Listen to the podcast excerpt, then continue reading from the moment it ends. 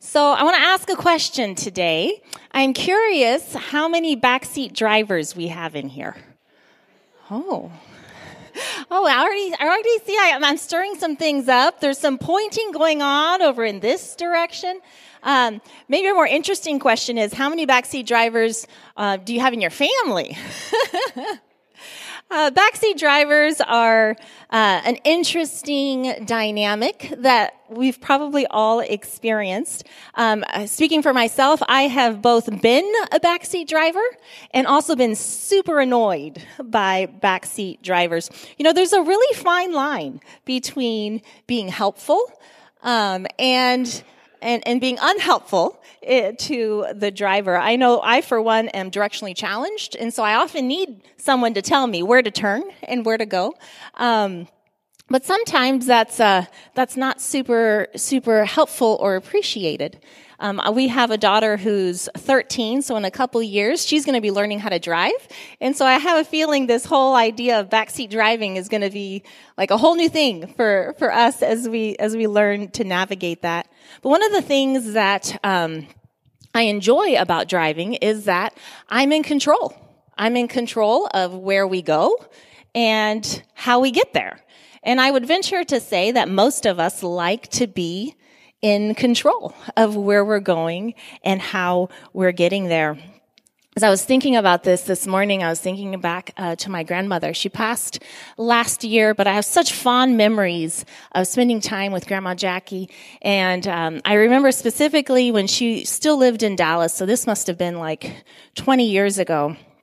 She still lived in Dallas and I'd gone to visit her and we were driving around and grandma loved to drive and she loved to drive fast and uh, she didn't enjoy stopping at stoplights.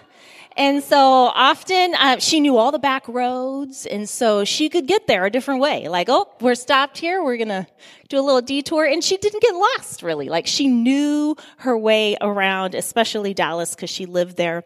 Um, so long and uh, and so she had a plan for how where she was going and how she was going to get there and and there really was no use in telling her um, to go a different way Grandma also loved country music, and so she would have the country music station just blaring as we were driving. And I remember one day specifically, um, Carrie Underwood, uh, her song "Jesus Take the Wheel" came on, and and Grandma, who loved to drive and loved to be in control, just belted that song. Yes, Jesus, take the wheel. And so today we're going to look at, continue our series in John, and, and, we're going to look at a conversation between John the Baptist and his disciples. And, and it reminds me of this idea of, of backseat driving. And are we willing to give up control and allow God to, to drive us, to take the wheel like grandma loved to sing? So we're going to be looking today at John chapter 3. We've been in this series for a few weeks now, and uh, as we've talked about in the past, uh, John, the author of the Gospel of John, his purpose for writing this book was to uh, build out a case um, for P- his readers to know that Jesus was the Messiah, Jesus is the Son of God, and Jesus, and, and by believing in Jesus, people can have life eternal life. And so this story is part of, of, uh, of that purpose, and we will see that by the end. So we're in John chapter 3, uh, verse 22 today.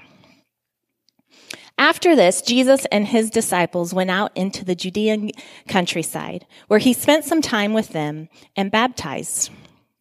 Now, John also was baptizing at Aenon near, uh, near Salem, because there was plenty of water, and people were coming and being baptized. This was before John was put in prison. An argument developed between some of John's disciples and a certain Jew over the matter of ceremonial washing. They came to John and said to him, Rabbi, uh, that man who was with you on the other side of Jordan, the one you testified about, look, he is baptizing and everyone is going to him. So, John the Baptist has been preaching He's been preparing the people for the coming of the Messiah. He's drawn a lot of crowds. A lot of people have come to him. A lot of people have been baptized. Uh, this this baptism for repentance, and his his disciples, his followers, John the Baptist's followers, are noticing that people are going over. More people are going over to Jesus and where Jesus is preaching. And so and so they come to, they come to John the Baptist and they're saying, everyone is going over there. Everyone. Now, if you're a parent of a preteen or teenager, or if you've been around um, teenagers, you, you've heard this phrase, everyone has such and such, or everyone is doing this. Mom and dad, I need, I need this. It, it wasn't so much that everyone was going over to Jesus. It was that they were resenting the fact that John the Baptist crowds were, were diminishing and uh, Jesus was drawing more crowds, and more people were being baptized by Jesus' disciples than John the Baptist's disciples. They were upset that Jesus was rising in prominence, and, and John the Baptist was losing popularity. You, maybe you've had this experience. It's kind of a silly example, but um, a lot of people go to the movies and you really enjoy, some of us really enjoy the previews because, you know, like, I want to see all the things that are coming up. And it, it, it would be similar to someone going to the movies and being upset that the previews have ended and the movie has begun. it's like, well, isn't, isn't that the point? Like to go see the movie, to go see the main act. And so the John the Baptist disciples present this as a problem to John the Baptist. Hey, people are paying more attention to Jesus and the unstated question here is what are we going to do about this? Like this is a problem and it needs to be solved. So here's John's response to his disciples. To this John replied, a person can only receive what was given them from heaven. You yourselves can testify that I said, I am not the Messiah, but am sent ahead of him. The bride belongs to the bridegroom. The friend who attends the bridegroom waits and listens for him and is full of joy when he hears the bridegroom's voice. That joy is mine and it is now complete. He must become greater and I must become less. He must become greater and I must become less. So as John responds to his disciples, his, his first statements kind of sounds like a proverb, like a truth that was, was said and known, recited at that time. Um, a person can only receive what is given them from heaven. And this, this idea that everything we have is given to us by God, and we are not God, so we're just receiving from God. And John says, you've heard me say, and I'm going to say it again, I'm not the, the main act here. I'm not the Messiah. Um, but John knew what he was sent to do. He says, I am sent by God. John was sent by God as a herald, as a witness, as a voice calling in the wilderness to prepare people for the coming of the Messiah, the coming of the chosen one. And John the Baptist gives this little illustration, a little mini, mini parable in his, um, in his reply about a friend who attends the groom um, during his his wedding, and it's a completely different culture, and so the cultural practices were different. But I think we we can understand his meaning here, even if we just think about the the role of the best man at, at, at a wedding today. The, the best man isn't the star. The best man, it's not about him that day. The best man's purpose is to be there for his friend, the groom, and make sure the groom shines. And, and so it is with the maid of honor who's attending the bride, making sure that the bride eh, shines and has a great day. And so John tells this little story and he says, I'm finding great joy in doing my job. Like I'm, I'm like the friend I, I, my job is to point people to Jesus. My job is to draw attention to the coming Messiah. And so whereas the disciples of John were upset and, and disappointed and begrudging the fact that their crowds were diminishing, That was not John the Baptist's perspective at all. He re- was rejoicing that God's will was being accomplished, that the Messiah had, had finally come and was here. And then his climactic statement at the end, um, Jesus must become greater and I must become less. And this was said with, with, um, said in joy said in excitement. This wasn't said in a begrudging way, but rather in genuine humility that John was so excited and happy that Jesus had come. And Jesus is greater. And now it was time for Jesus to take the lead and to be in the spotlight. The last paragraph that we'll look at today is um, the author's of, of, the Gospel of John, so not John the Baptist, but John who wrote this Gospel, the, the author's reflections and conclusions to this conversation. And so we'll read one more paragraph as, as we continue in verse 31. The one who comes from above is above all, and the one who is from the earth belongs to the earth and speaks as one from the earth. The one who comes from above, uh, from heaven is above all. He testifies to what he has seen and heard, but no one accepts his testimony. Whoever has accepted it has certified that God is truthful. For the one whom God has sent speaks the words of God. For God gives the Spirit without limit. The Father loves the Son and has placed everything in his hands. Whoever believes in the Son has eternal life, but whoever re- rejects the Son will not see life, for God's wrath remains on them. So this, in this conclusion, the authors really, in my opinion, answering the question, why is it that Jesus must be greater?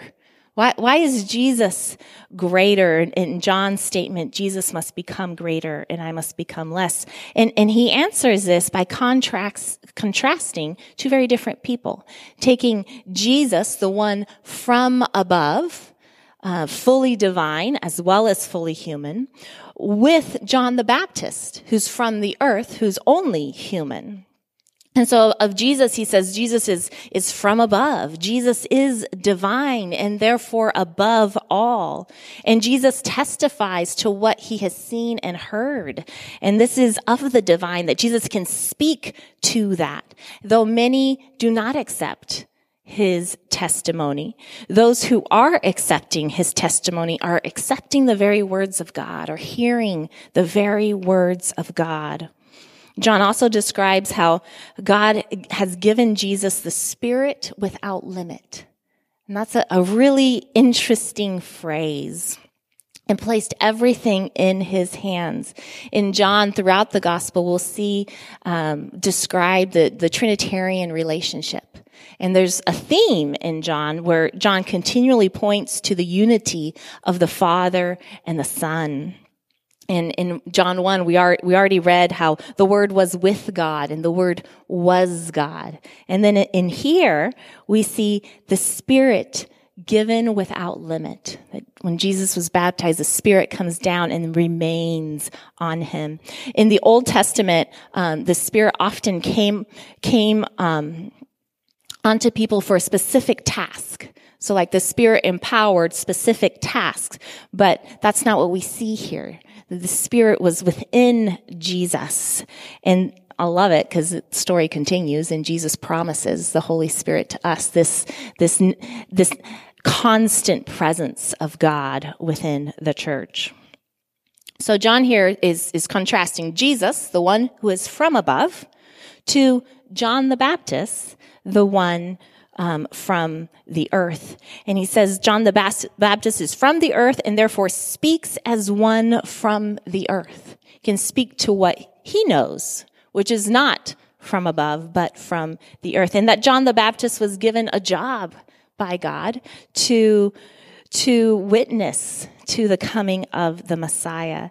And I love how cognizant John the Baptist is throughout the story of his role in the job that God has given him and his human limitations. He, he was never pretending to be the Savior, to be the Messiah.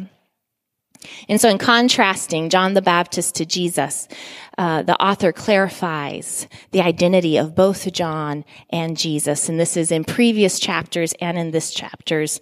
John is described as the witness, and Jesus is described as the light of the world, the, the Lamb of God. John is described as the voice preparing the way in the wilderness, and Jesus is described as the Word that became flesh. John is described as baptizing with water and Jesus as baptizing with the Spirit. John describes himself as the friend of the groom and Jesus is the groom. John is the one pointing to the Messiah, the Savior who would come, and Jesus is the Messiah, the Savior who has come. And then verse 36 whoever believes in the Son has eternal life. But whoever rejects the Son will not see life, for God's wrath remains on them. Now, we can be pretty easily distracted by the phrase God's wrath. that's, that's a challenging one for us. And often, I don't like that word. Often in English, the, the idea of wrath is, is one of uncontrollable rage, you know, irrational rage that takes over a person. And that is not what that means here. Um, in the text, God's wrath is is contrasted with eternal life, and so it's the opposite of sharing in God's life. It's the alienation from God's life. So the main point here, I don't want us to miss, is that the holy and loving God offers eternal life to all who believe in Jesus. And as we read last last week, the, the motivation behind that is this love, this agape love for God so loved the world that he gave his one and only son, that whoever believes in him shall not perish, but have eternal life. The purpose of the Messiah was to offer life, to save the world, to enable people to experience the abundance of living life with God and in God's love.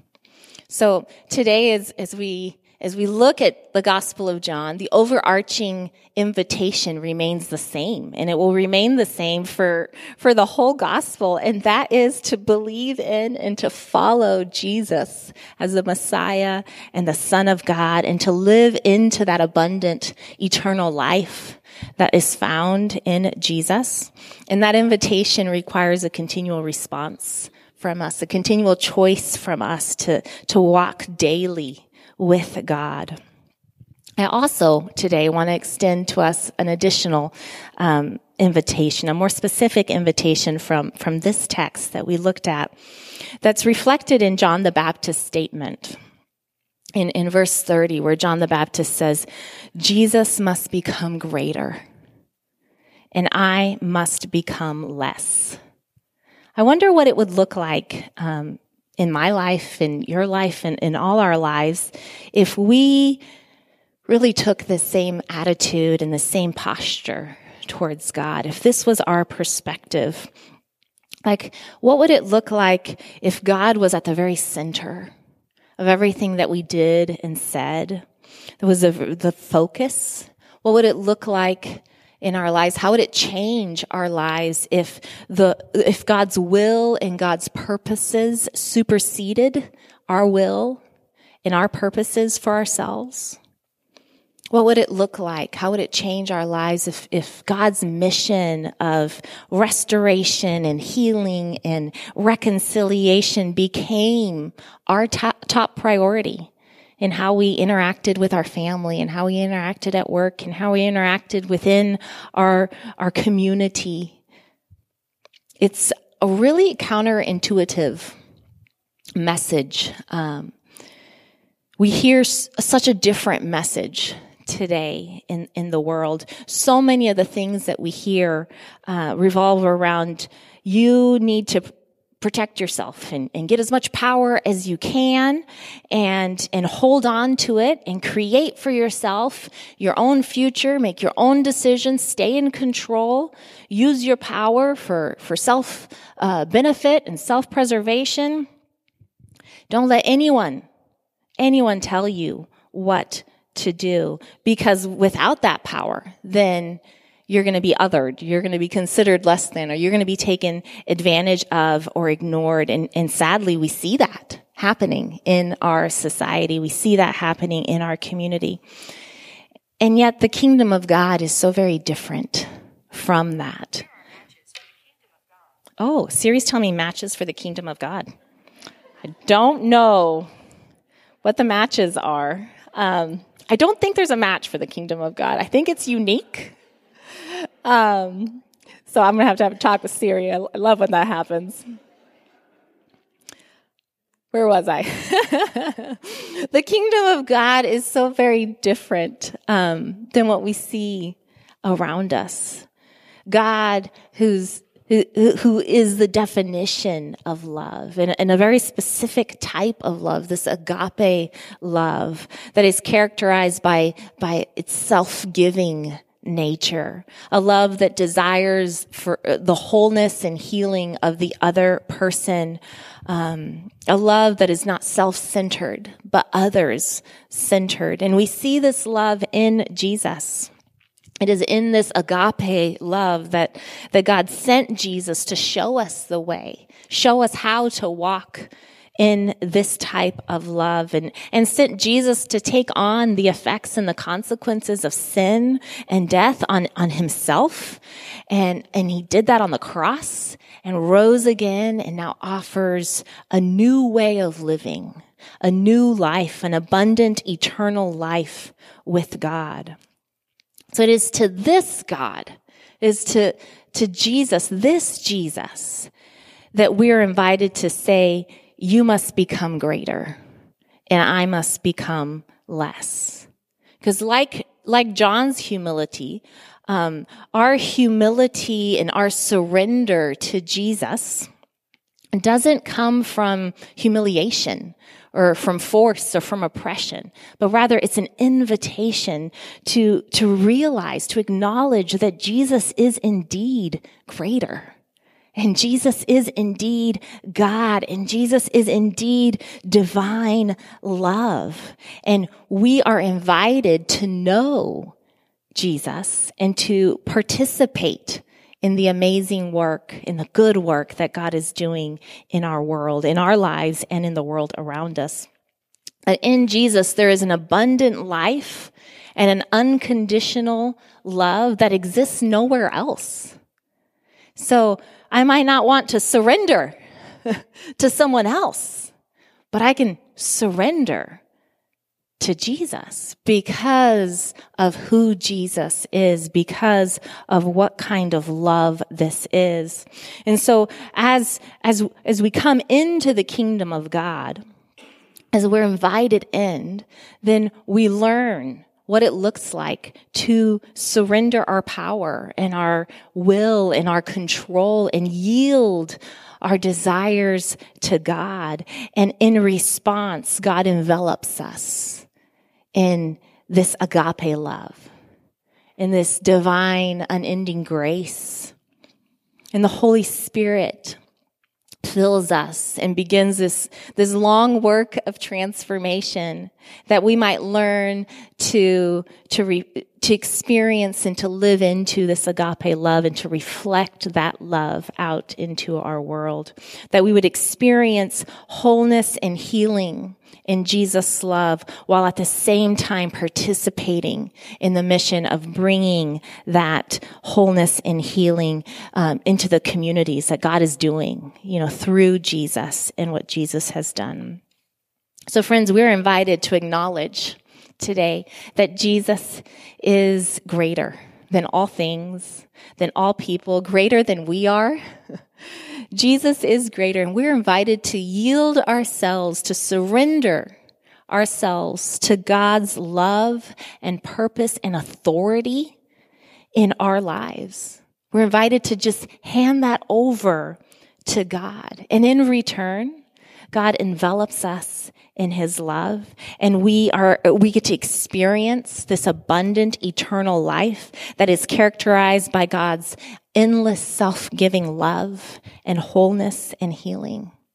And so I ask myself and I, and I ask you to reflect as well. What areas in, in our lives are we still holding on to really tightly? What are areas that God may be inviting me and you to release today, to surrender to His love, to His purpose, to His authority, knowing that God is good and that God is love and God will work for the healing and restoration of both of us and all people. What might God be inviting you to surrender today? As we think about that, I want to invite us into a time of communion. In communion, we remember Jesus' death on the cross as the ultimate act of agape love. I'm going to invite the band to back up to, to play a song for us in just a minute. But as we receive communion, we remember Jesus' body broken, and that's characterized by the gluten-free cracker that we have. His, his body broken on the cross, and the juice represents his blood poured out for the forgiveness of sins, and just taking all that, the consequence and effect of, of evil on himself so that God may offer eternal life. And so we're invited to remember um, through through ta- receiving communion, and all are invited. It's completely optional. Um, but I, I, want us to think about this as an, uh, both an act of remembrance and acknowledgement that Jesus is the Messiah. Jesus is the Son of God who died for the sin of humanity, and also as an act of surrender. Use this time today as an act of surrender to Jesus, that, we would collectively and individually say to Jesus, we believe and we will follow you and, and we will surrender to your leading and walk in the abundant eternal life that you provide. And so we'll have um, people up on our on my right and on my left. Um, holding out communion. And in just a moment, I'll, I'll, have us all stand and we'll pray.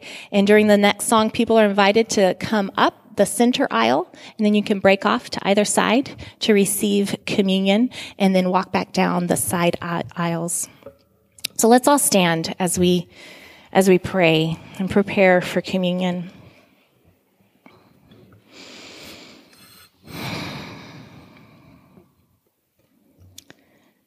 God, we thank you. We thank you that you are a God of agape love. We thank you that you are a God who invites us to know you. Lord, we thank you that you are a good God, working for our good and the good of all creation, and that it is your heart's cry to heal and to restore and to reconcile, that we might be whole, that we might um, know you and be known, that we might walk in your love, that we might reflect your love to our families and, and at our workplaces and in the grocery store and, and to the stranger we meet on the street, Lord. Today we surrender to you, knowing that you, you see us and you will care for us and you love us.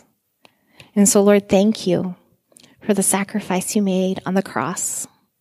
Thank you for your willingness to die. And Lord, we thank you for the, the, the power to rise again from the dead. And Lord, we thank you for this invitation to know your eternal life, your abundant life. In Jesus' name we pray. Amen. I want to close out today with um, a prayer from uh, a prayer app that I listen to often. It's called uh, Pray As You Go, and this is their ending prayer for Lent. I want to share that with you today. It says, God, you have given all to us.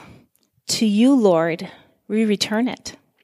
Everything is yours. Do with it what you will. Give us only your love and grace. That is enough for us. Amen. Have a wonderful week. Thank you so much for being here today.